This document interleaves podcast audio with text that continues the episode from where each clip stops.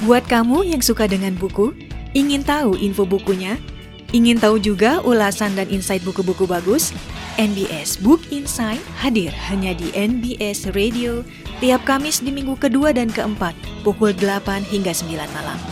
Bersama Dipi, tetaplah membaca karena membaca membuka jendela dunia.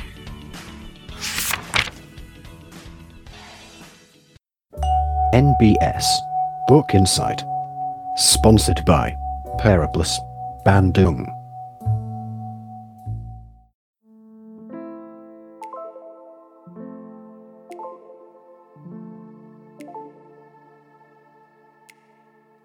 Playing the music you love NBS Radio dari Indonesia untuk dunia. Halo sobat NBS dan teman-teman book lover. Berjumpa lagi kita di NBS Book Insight, program spesial bahas buku yang cuma ada di NBS Radio. Sobat NBS, dunia literasi Indonesia lagi hangat-hangatnya karena sedang berlangsung satu event besar di Jakarta, Indonesian International Book Fair dari tanggal 9 sampai 13 November di Jakarta Convention Center. Ada nggak nih salah satu sobat NBS yang lagi dengerin ini barangkali datang ke International Book Fair di Jakarta? Mari kita datang ke sana berbondong-bondong terutama yang domisili Jakarta. Belanja buku yang didiskon di sana dan bisa ketemu penulis juga. Ngomong-ngomong soal buku, Sobat NBS, mari kita kembali malam ini tentang buku yang mau kita bahas. Buku apa ya? Bukunya mendapatkan predikat The Gripping New Sunday Times Bestseller and Crime Book of the Month, ditulis oleh Claire Douglas. Claire Douglas sudah bekerja sebagai jurnalis selama 15 tahun, lama ya. Dia menulis feature untuk majalah wanita dan surat kabar nasional. Tapi dia bermimpi jadi seorang novelis sejak usia tujuh tahun. Dia akhirnya mendapatkan keinginannya tersebut setelah memenangkan The Mary Claire Debut Novel Award dengan novel pertamanya The Sisters Sobat NBS yang kemudian diikuti dengan karya berikutnya Local Girl Missing, Last Seen Alive, Do Not Disturb, Then She Vanished, dan Just Like the Other Girls. The Couple at Number 9 adalah novel terbarunya dan buku ini menjadi Sunday Times Top 3 bestseller juga Kindle number one luar biasa ya. Baik sobat NBS, nanti kita lanjutkan lagi obrolan kita tentang buku ini karena sekarang ada lagu-lagu untuk anda semua yang tentunya sudah dipilihkan secara spesial. Jangan ke mana-mana, saya akan segera kembali setelah lagu berikut ini.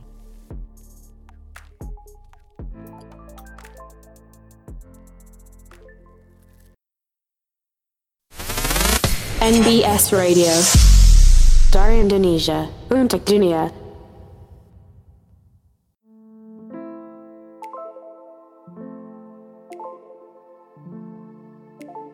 Playing the music you love NBS Radio dari Indonesia untuk dunia. NBS Book Insight adalah sebuah program bahas buku Bincang buku yang tentu saja buku-bukunya selalu dipilihkan yang terbaik dan berkualitas khusus untuk Anda semua. Selamat bergabung untuk Sobat NBS yang baru saja tune in. Barangkali ada yang sudah santai di rumah ya jam segini. Atau dengerin ini dari kantor sambil berjibaku dengan tugas-tugas dan meeting. Semangat, semangat. Mungkin juga ada yang dengerin di perjalanan. Di mana pun dan sedang apa pun Sobat NBS saat ini, Terima kasih banyak sudah bergabung di sini bersama saya Dipi di NBS Book Insight. Masih ngomongin event IEBF, Sobat NBS, ternyata event ini juga dijadikan momentum untuk launching buku. Beberapa penerbit dan penulis sengaja menggunakan acara ini untuk dapetin exposure yang maksimal. Salah satunya, Sobat NBS, termasuk Ibu Cinta, Ibu Atalia Kamil yang menerbitkan buku terbarunya. Saya mainnya kurang jauh nih, karena baru tahu kalau Ibu Atalia sudah menulis tiga buku. Sobat NBS uh, eh, mungkin sudah pada tahu ya. Kelihatannya buku ini terbit di masa beliau menjadi bunda pendidikan anak usia dini, karena ketiga bukunya buku anak-anak usia dini semua. Senang ya baca-baca berita kayak gini di media bisa banget jadi inspirasi buat kita sendiri buat ngelakuin hal-hal produktif termasuk nerbitin buku. Sobat NBS yang lagi dengerin mungkin ada yang hobinya menulis atau mungkin sudah jadi author. Wah, keren banget itu. Saya paham menulis buku tuh nggak mudah. Saya sendiri punya draft buku dan belum selesai sampai sekarang. Mohon doanya supaya bisa publish buku juga ya saya seperti Bunda Atalia dan manggung di IIBF suatu saat nanti. Amin ya robbal alamin. Mari sobat NBS, kita semua semangat produktif. Oke, okay, back to topic. Buku yang malam ini kita bahas kembali ke topik semula. The Couple at Number 9 judulnya. Sobat NBS, buku terbaru dari Claire Douglas. Masuk genrenya thriller dan misteri. Diterbitkan oleh Penguin Books. Terbit dengan jumlah halaman 432 dengan harga 215 215 ribu Sobat NBS dan harga ini bisa sewaktu-waktu berubah, sering juga ada diskon dan lain sebagainya. Jadi cek-cek ya, cek terus toko-toko yang dimiliki oleh Periplus, terutama Periplus Bandung. The Couple at Number 9 menceritakan sebuah kisah pasangan Saffron Cutler, dipanggilnya Sevi, dan Tom yang pindah ke rumah baru warisan dari nenek mereka di Nine Skelton Place. Semuanya tuh berjalan lancar Sobat NBS dan menyenangkan. Sampai kemudian para pekerja yang merenov rumah menemukan kerangka manusia. Dua tubuh sekaligus. Hasil forensik menunjukkan mayat-mayat itu sudah dikubur setidaknya 30 tahun lama banget ya. Hal itulah yang bikin polisi akhirnya menanyai mantan pemilik um, pondok itu ya, Nine Skelton Place, yaitu nenek Safi yang bernama Rose. Problemnya adalah Rose saat ini sudah tua banget sobat NBS dan menderita Alzheimer. Ya, daya ingatnya jelas lemah, memorinya juga samar dan semakin kacau. Dari percakapan jelas kalau Rose nggak bisa bantu polisi. Tapi ada momen-momen tertentu di mana ingatan Rose kembali jernih. Dan dia ingat sesuatu yang terjadi di masa lalu. Hanya informasinya sepotong-sepotong dan bikin bingung. Sementara polisi menyelidiki lebih dalam kasus ini, Sevi dan Lorna, Lorna ini ibunya Sevi, merasa diawasi. Mereka juga diancam seseorang yang mengaku detektif pribadi. Apa ya yang terjadi 30 tahun yang lalu? Peran apa yang dimainkan nenek Safi? Apakah Safi sekarang dalam bahaya? Wow, banyak banget pertanyaannya. Dan aslinya ceritanya memang bikin penasaran. Pengen tahu lanjutan insight buku ini? Nanti kita lanjutkan ya. Sekarang waktunya dengerin lagu Simak yang satu ini spesial buat Anda semua.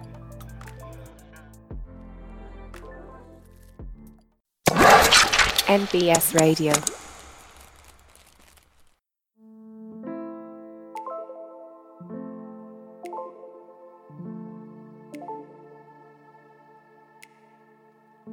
Playing the music you love NBS Radio dari Indonesia untuk dunia. Masih bersama Dipi di NBS Book Inside.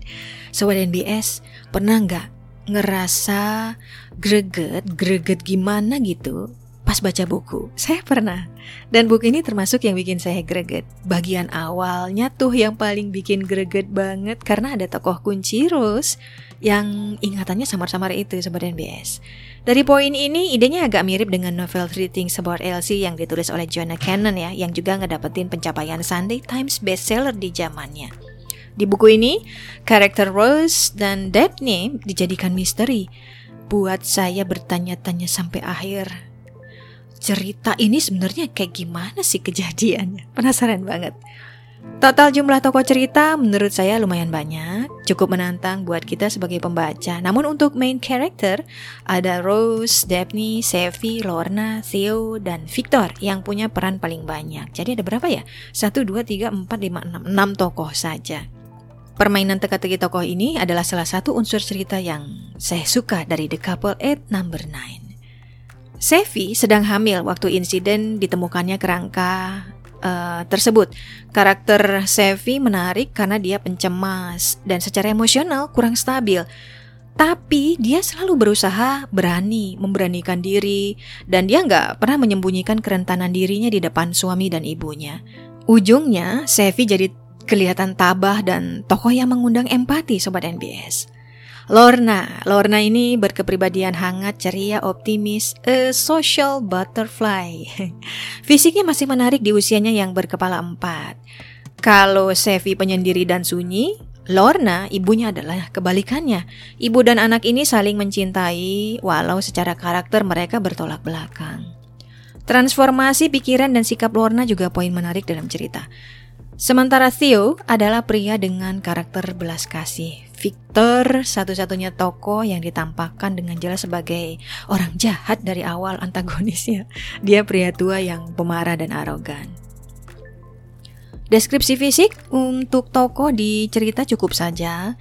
Misalnya Tom yang mengenakan kacamata hitam trendy, waktu pulang kerja dia pakai kemeja linen dan blazernya kusut, dia pakai celana jeans. Adalah beberapa bagian dari narasi yang menyebutkan deskripsi fisik. Lalu Lorna suka mengenakan busana warna-warni dan berkepribadian ceria serta berenergi. Untuk alur cerita, Sobat NBS menantang karena kombinasi maju dan mundur. Latar masa lalu ada di tahun 1979-1980-an dan masa kini di 2018. Berganti-ganti di dalam cerita.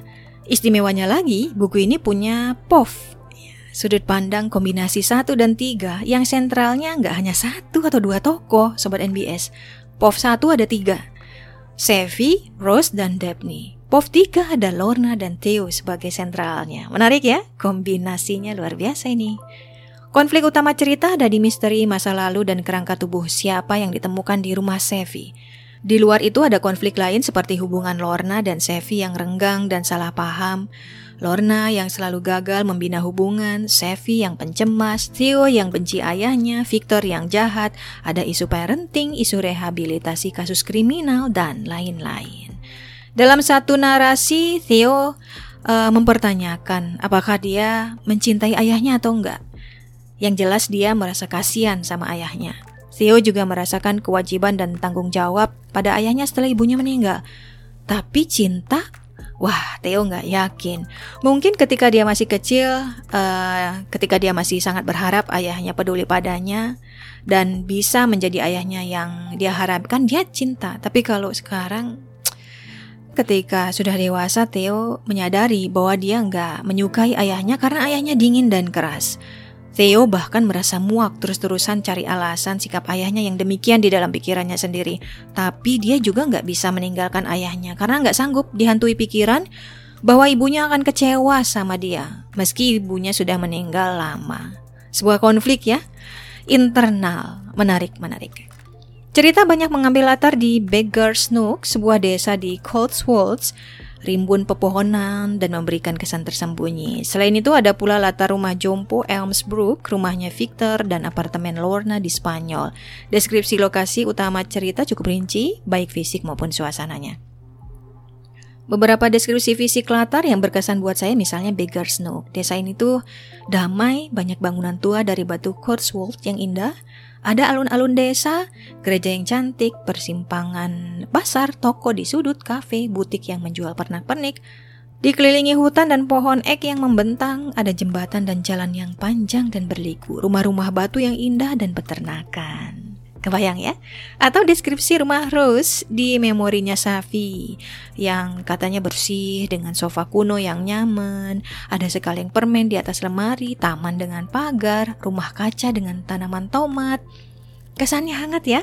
Berkebalikan dengan rumah ayah Theo yang dingin dan menyeramkan dengan batu-batu dan patung, Rumah besar dengan lorong yang luas dan panel kayu, juga tangga berliku. Ada pajangan rusa di dinding yang membuat Theo bermimpi buruk sewaktu masa kecil. Itu dia, Sobat NBS, sedikit tentang unsur cerita dari tokoh konflik dan juga oh ada alur latar juga ya dan juga pop. Sekarang kita nikmati lagu dulu, nanti kita lanjut kembali ke NBS Book Insight buku The Couple at Number 9 dari Claire Douglas.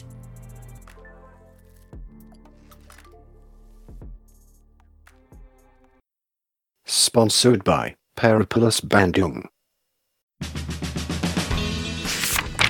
Buat kamu yang suka dengan buku, ingin tahu info bukunya, ingin tahu juga ulasan dan insight buku-buku bagus, NBS Book Insight hadir hanya di NBS Radio tiap Kamis di minggu kedua dan keempat pukul 8 hingga 9 malam.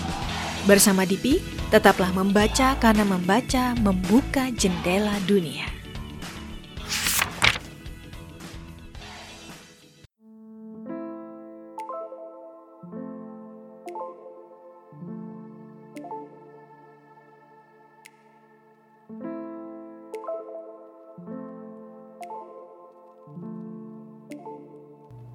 Playing the music you love, NBS Radio dari Indonesia untuk dunia. Sobat NBS, ada yang bekerja sebagai jurnalis nggak di sini? Kalau iya berarti Anda sama dengan profesi si penulis buku ini.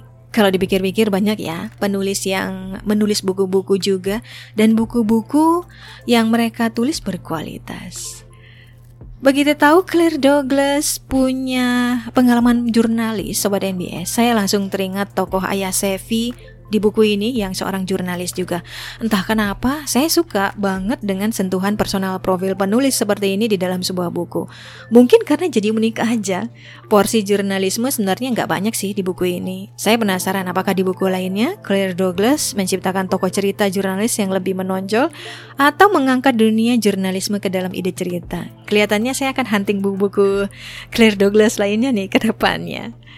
Tokoh yang berkaitan dengan dunia buku-buku sering ada di banyak cerita Sobat NBS. Dan di novel ini, ada Sevi yang ternyata bekerja di dunia perbukuan.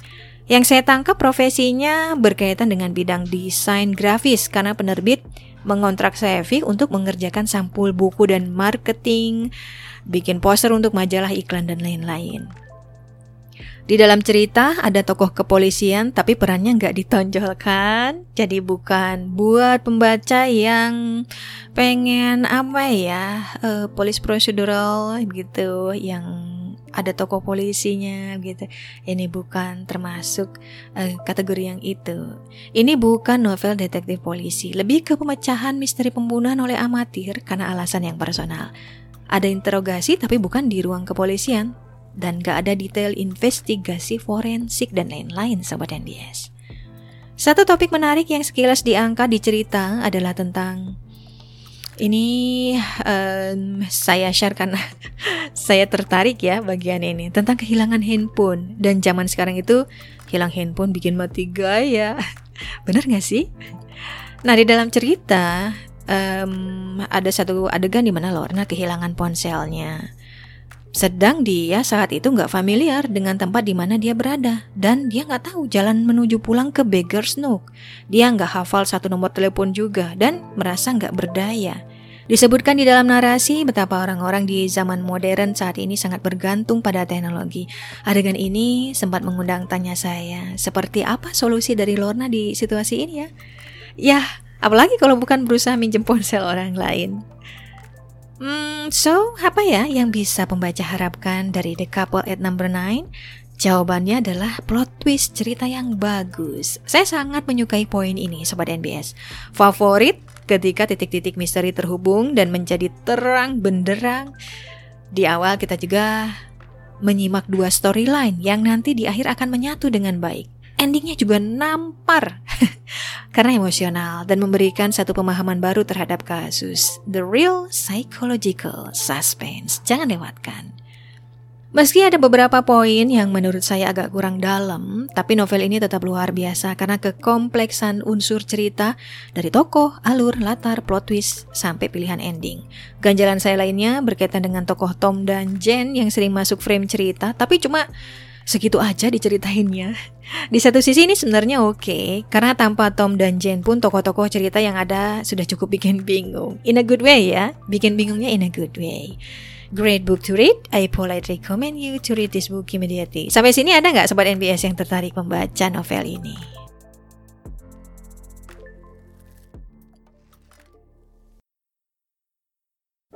NBS Book Insight Sponsored by Periplus, Bandung.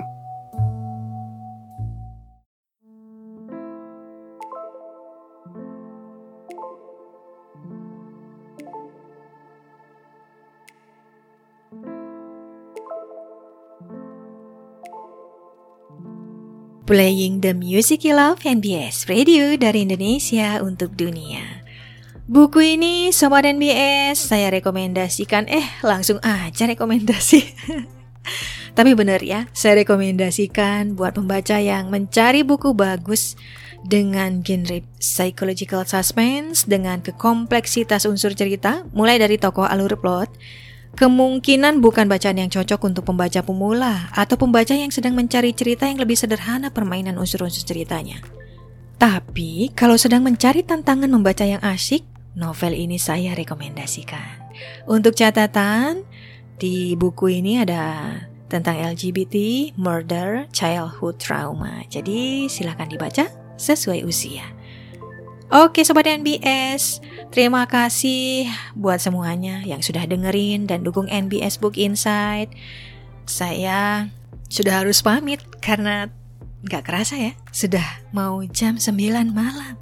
Terima kasih banyak sudah bergabung di NBS Book Insight. Terima kasih NBS Radio, radio tercinta. Terima kasih Peri Plus. Mohon maaf atas salah-salah kata.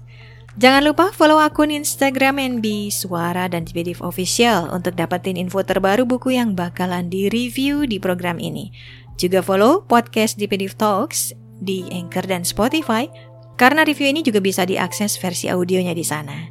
Baca-baca review buku lainnya bisa teman-teman lakukan juga dengan mengunjungi laman blog saya di dipedif.com atau bisa ke YouTube saya di Dipedif Official atau bisa ke Twitter saya di Dipedif Um, dan buat belanja-belanja buku dan produk merchandise di PDF, teman-teman juga bisa ke akun Tokopedia saya di DPDIV Official Store dan DPDIV Book Cafe. Just Tip juga ada, bisa bergabung ke grup Just Tip Telegram Peri Plus DPDIV.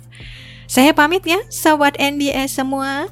Sampai ketemu lagi di episode berikutnya bersama Dipi. Tetaplah membaca karena membaca membuka jendela dunia. Dipi Talks di NBS Book Insight. Let's encourage each other to save a better future through education and book recommendation. Be bright as a star wherever you are.